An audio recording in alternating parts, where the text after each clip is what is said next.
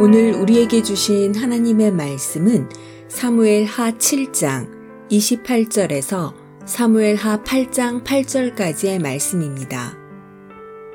주 여호와여, 오직 주는 하나님이시며 말씀이 참되시니이다. 주께서 이 좋은 것으로 종에게 허락하셨사오니 이제 청컨대 종이 집에 복을 주사 주 앞에 영원히 있게 하옵소서. 주 여호와께서 말씀하셨사오니 주의 은혜로 종이 집이 영원히 복을 받게 하옵소서 하니라. 그 후에 다윗이 블레셋 사람들을 쳐서 항복을 받고 블레셋 사람들의 손에서 메덱 암마를 빼앗으니라. 다윗이 또 모압을 쳐서 그들로 땅에 엎드리게 하고 줄로 재어 그 두 줄 길이의 사람은 죽이고 한 줄 길이의 사람은 살리니 모압 사람들이 다윗의 종들이 되어 조공을 드리니라. 르홉의 아들 소바왕 하닷 에셀이 자기 권세를 회복하려고 유브라데 강으로 갈 때에 다윗이 그를 쳐서 그에게서 마병 천칠백 명과 보병 이만 명을 사로잡고 병거 백 대의 말만 남기고 다윗이 그 외의 병거의 말은 다 발의 힘줄을 끊었더니 다메섹의 아람 사람들이 소바왕 하닷 에셀을 도우러 온지라. 다윗이 아람 사람 이만 이천 명을 죽이고 다윗이 다메섹 아람에 수비대를 두매 아람 사람이 다윗의 종이 되어 조공을 바치니라. 다윗이 어디로 가든지 여호와께서 이기게 하시니라.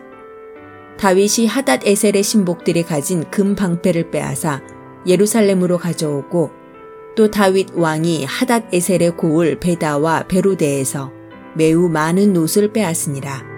아멘.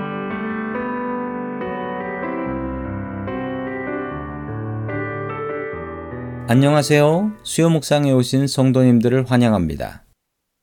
다윗이 하나님을 위해서 성전을 지으려고 마음을 먹었고 하나님께 허락을 구합니다. 하나님께서는 성전 건축을 허락하셨고 다윗에게 복을 주시겠다라고 약속하셨습니다. 다윗은 이 약속을 붙잡았습니다. 다윗은 하나님의 약속을 늘 믿고 의지했지요. 이것은 그의 간증과도 같습니다. 어린 소년 시절 어느 날 갑자기 하나님께서 자신을 이스라엘의 왕으로 세워주신다는 약속을 받았습니다. 다윗은 그 약속을 붙잡았습니다.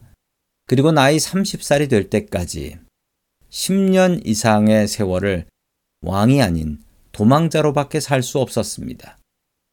아무리 현실이 괴롭고 어렵다 할지라도 다윗은 하나님의 약속을 붙잡고 절대 포기하지 않았습니다. 그리고 하나님의 약속은 분명하게 그에게 이루어졌습니다. 하나님께서는 우리의 마음속에 약속을 주시는 분이십니다. 그 약속은 바로 이루어지는 것도 있지만 오랜 세월 기다려야 하는 약속도 있습니다. 하나님께서는 시건하지 않으십니다. 하나님의 약속은 분명하게 이루어지고 응답됩니다. 성도님들에게 주신 하나님의 약속은 무엇인가요? 그 약속을 붙잡고 살아갈 수 있기를 주의 이름으로 축원합니다. 어떤 분은 하나님께 받은 약속이 없다라고 불평하시는 분들도 있습니다. 우리가 먼저 하나님과 약속하는 사이가 되면 하나님께서는 우리에게 약속을 주십니다. 약속하는 사이란 무엇인가요? 약속은 서로 하는 것입니다.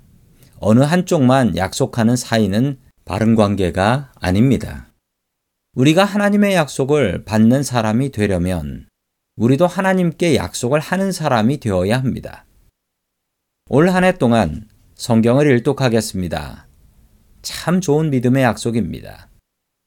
올 한 해 동안 주일 성수 똑바로 하겠습니다. 역시 좋은 약속입니다. 올 한 해 동안 매일매일 기도의 제단을 쌓겠습니다.